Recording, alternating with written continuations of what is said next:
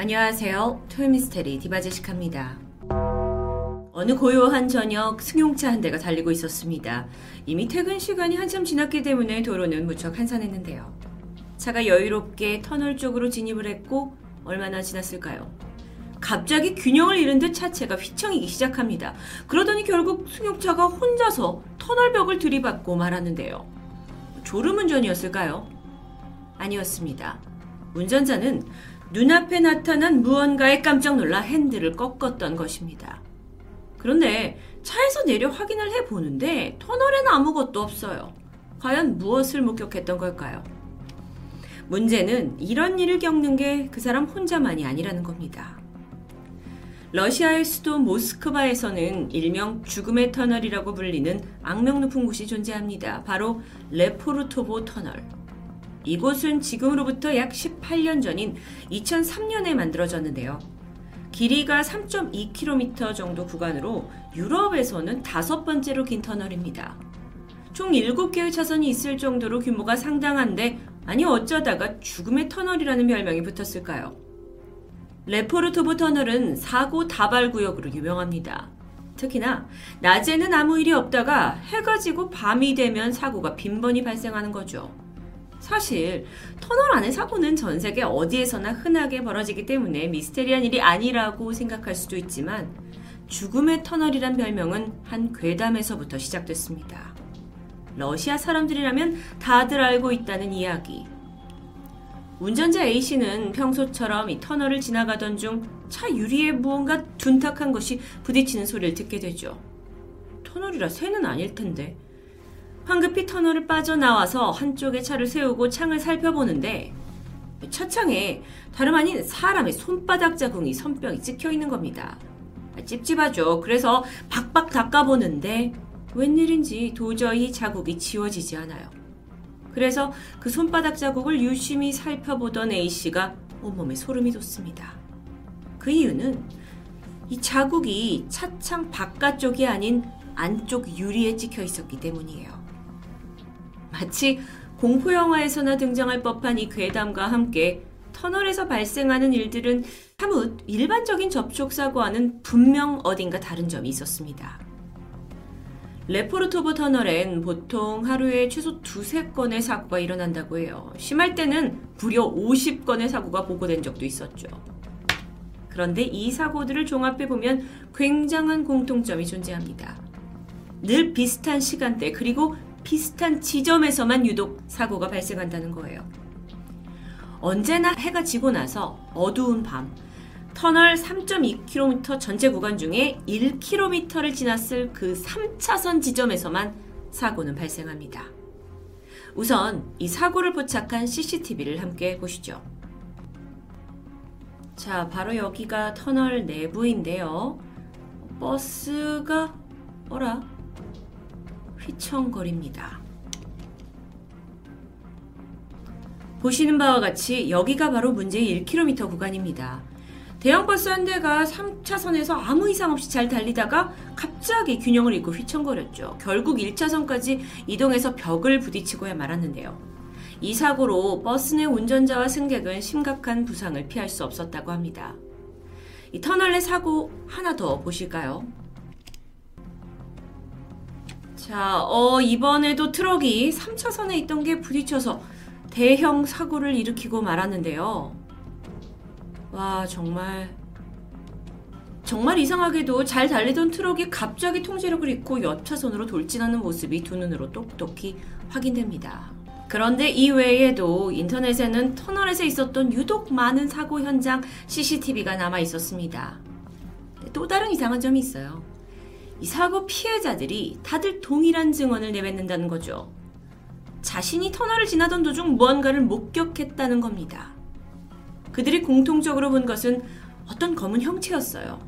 사람인지 귀신인지 그 존재는 뚜렷이 알 수 없지만 하나같이 그 검은 형체를 피하기 위해서 급하게 핸들을 꺾다가 속도를 제어하지 못하고 사고가 났다고 말합니다. 만약에 한두 사람만 이런 증언을 했다면 뭐 괜히 사고 책임을 피하기 위한 거짓말이라고도 볼 수 있지만 수많은 피해자들의 주장이 동일했다라는 것은 결코 무시할 수 없는 부분입니다.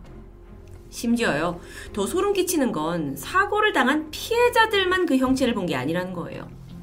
다른 차선에 있던 운전자들도 그 검은 형체를 목격했다고 말하고 있는데요.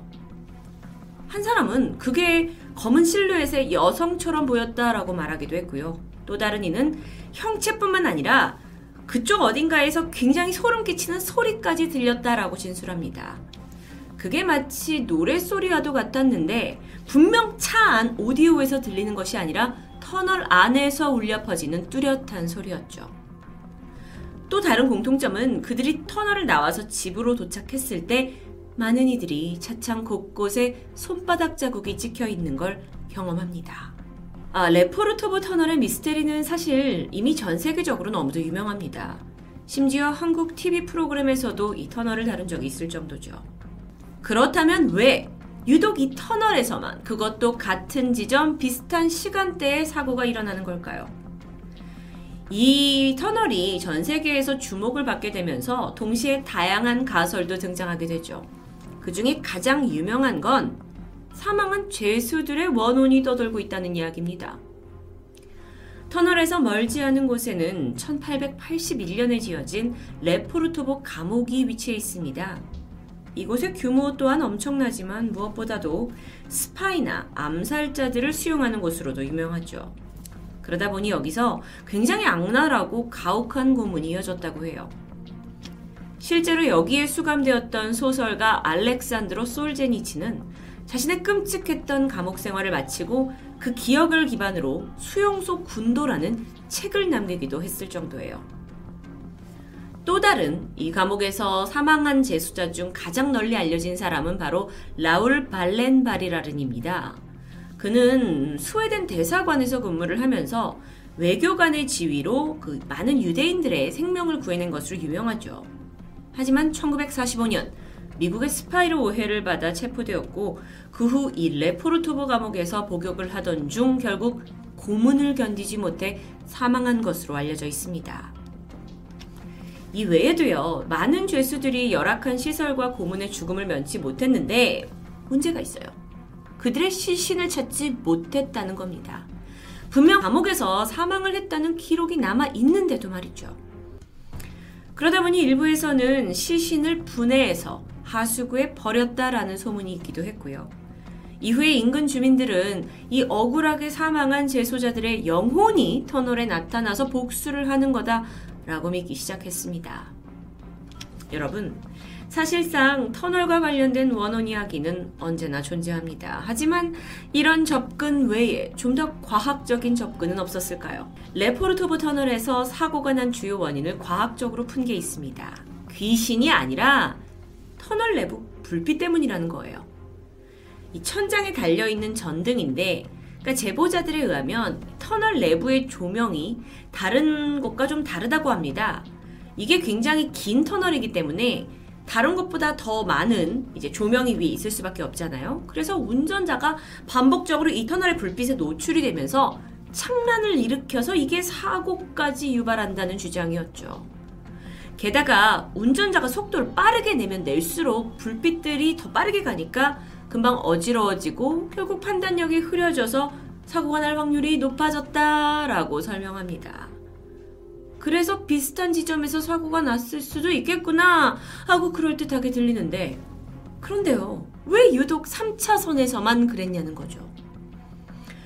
결국 여전히 의문은 남습니다. 사람들의 의혹을 쉽사리 풀지 못했고 러시아 사람들은 이후에 아예 이 터널 통행 자체를 꺼리는 상황까지 오게 됩니다. 이렇게 사태가 심각해지자 정부에 소속돼 있던 터널 관리자가 사고의 원인을 깊게 조사하기 시작했죠. 그리고 마침내 중대한 발표를 하게 되는데 터널 사고는 도로 위에 결빙 현상 때문이다라고 주장합니다. 주변 지형을 좀 살펴보면요. 야우자 강을 통과하도록 터널이 설계되어 있습니다. 그러니까 쉽게 얘기를 하면 강이 터널 위에 가로질러 있고 강 아래로 차들이 지나갈 수 있게 지하 터널 구간이 만들어진 거예요. 그러다 보니 차츰 터널에 구멍이 생겼고 그 사이로 물이 흘러 들어오면서 물이 도로로 새어나와서 결빙을 일으켰다. 라는 건데, 뭐, 러시아가 워낙 겨울에는 영하 38도까지 떨어질 만큼 추운 곳이다 보니까 이게 사람의 눈에는 잘 보이지 않나도 도로가 물에 스며들면서 얇은 빙판으로 덮여버리는 블랙 아이스 현상이 발생을 했고 뭐 그러다 보니 자동차들이 속수무책으로 미끄러질 수밖에 없냐라는 주장입니다. 뭐 여태 나온 가설들과 비교하면 제일 그럴듯해 보였죠. 그렇게 발표된 직후 보수공사가 진행됩니다. 다 천장의 틈을 막는 거예요. 그리고 나서 공사가 끝나자마자 실제로 터널의 사고 발생률은 현저히 감소했다고 합니다. 물론 사고의 빈도가 과거보다 줄었을 뿐이지 교통사고는 지금까지도 빈번히 발생하고 있고요. 뭐 이런 식으로 설명을 하자면 차가 그렇게 자주 미끄러지는 이유는 밝혀진 듯 합니다. 하지만 문제는 남아있죠. 수많은 사람들이 터널 안에서 봤다는 그 검은 형체, 그리고 섬뜩한 소리는 다 환영이었을까요? 도로가 얼어 있었다면 다른 차선들 모두 영향을 받았을 텐데 왜 유독 3차선에서만 사고가 났을까요? 게다가 좀 더 생각해보면 비슷한 시간에만 사고가 났다는 것도 여전히 결빙으로는 명확히 설명이 되지 않습니다. 물론 밤에 온도가 더 떨어져서 그럴 수 있지만 러시아의 겨울 날씨요? 낮에도 굉장히 춥고 심지어 이 터널은 낮에 빛이 제대로 들어오지도 않는 곳입니다. 마지막으로 터널 밖에 나와서 사람들이 알아챈 그 의문의 손자국에 대해서는 여전히 그 어떤 것으로도 설명될 수가 없습니다. 혹시 그건 우리가 이성적으로 설명할 수 없는 또 다른 세계는 아닐까요? 전 세계적으로 가장 유명한 미스테리 터널 레포르토보의 이야기였습니다. 드미스테리 디바제시카입니다.